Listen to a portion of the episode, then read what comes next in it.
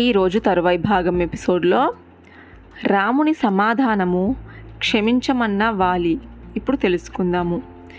వజ్రాయుధంలా పెద్ద ధ్వనితో వచ్చి రామబాణం వాలి వక్షాన్ని చీల్చింది. నేల కూలిపోయాడతను. తనని కూల్చిన వీరుణ్ణి చూడాలనిపించింది వాలికి.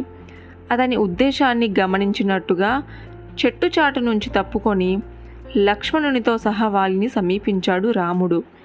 నీలమేఘశ్యాముడు రాముణ్ణి ఇట్టే గుర్తించాడు వాలి. గుండెల్లో నాటుకున్న బాణాన్ని చూపించాడతనికి. నీ పరంగా నేను నిరపరాధిని, నన్నెందుకు చంపావయ్యా అని అడిగాడు. కోపంతో నానా మాటలు అన్నాడు. రాముణ్ణి నిందించాడు.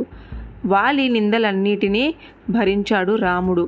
సమాధానంగా అన్నాడిలా, వాలి చపలచిత్తుడై నన్ను నిందిస్తున్నావు, నువ్వు నిరపరాధువి కావు, నిన్ను నేను ఎందుకు చంపానో చెబుతాను విను. చెల్లెలు, కుమార్తె, మరదలు, ఈ ముగ్గురిది ఒకటే వరస. నీతి తప్పి వారితో సంచరించిన వారిని శాస్త్ర ప్రకారం వధించడమే శిక్ష.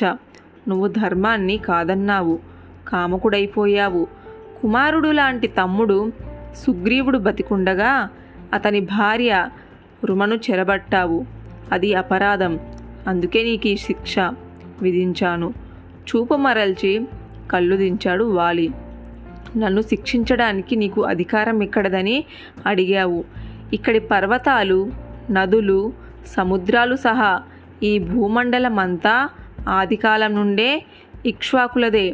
ఇదంతా వారి సర్వభౌమాధికారానికి లోబడి ఉన్నదే. ఈ కారణంగా ఈ ప్రాంతాన్ని పాలించే నువ్వు ఇక్ష్వాకు వంశానికి చెందిన మా అందరికీ సామంతుడివే గాని స్వతంత్రుడివి కావు. ఈ భూమిని ఇప్పుడు భరతుడు పాలిస్తున్నాడు. అతని ఆదేశానుసారమే ఈ భూమి మీద శిష్టరక్షణ, దుష్ట శిక్షణకు నేను పూనుకున్నాను. ఆగ్రహంతో నువ్వు సుగ్రీవుని అధికారాన్ని, సంపదలని స్వాధీనం చేసుకున్నావు. అతని కట్టుబట్టలతో వెళ్ళగొట్టావు. అతని భార్యని కూడి నీతి బాహ్యంగా ప్రవర్తించావు, అందుకే నీకు మరణశిక్ష విధించాను అన్నాడు రాముడు. కన్నీరు పెట్టుకున్నాడు వాలి. దోషుల్ని రాజులు ఎందుకు శిక్షించాలో మనువు మాటల్లో చెప్తాను విను. చేసిన తప్పులకు రాజు చేత శిక్షించబడేవాడు నరకానికి పోరు, ఉత్తమ లోకాలకు చేరుకుంటారు. దోషిని సరిగ్గా శిక్షించని రాజు ఆ దోషి చేసిన పాపాన్ని తాను భరించాల్సి ఉంటుంది. అది రాజ్యానికే ప్రమాదం, అందుకే నేను నిన్ను శిక్షించాను అన్నాడు రాముడు. దీనంగా చూశాడు వాలి. వాలి, నేను నిన్ను శిక్షించడానికి ఇంకో కారణం కూడా ఉంది. నేను సుగ్రీవుడు అగ్నిసాక్షిగా స్నేహం చేసుకున్నప్పుడు నిన్ను కడతేరుస్తానని అతనికి మాట ఇచ్చాను. ఆ మాటను నేను కాదనలేను, అందుకే నిన్ను నేను శిక్షించాను. నువ్వు సంధ్యల్ని అర్చించి జపతర్పణాలు విడుస్తున్నావని విన్నాను. ఆ కారణంగా ఇంతవరకు మనుషులకి ప్రవర్తించే నియమాలే నీకు చెప్పాము. అయితే నువ్వు మానవ జాతికి చెందనిని ఐదు గోళ్ళు గల శాఖామృగాల్ని మానవ జాతికి చెందిన వానవారసులు నీకు వర్తించామంటే మృగాల్ని వేటాడేందుకు వేటగాళ్ళు రకరకాల ఆలోచనలు చేస్తారు.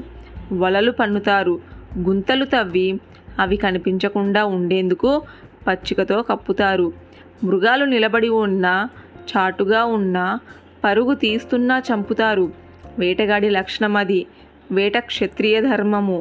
ఆ ధర్మంతోనే నాతో నువ్వు యుద్ధం చేసినా చేయకపోయినా, జంతువైనా నిన్ను నేను చంపాను. ఇందులో నా తప్పు లేదు, పాపం అంతకంటే లేదు అన్నాడు రాముడు. ఊపిరి అందడం లేదు వాలికి. శ్వాస గట్టిగా పీల్చాడు వాలి.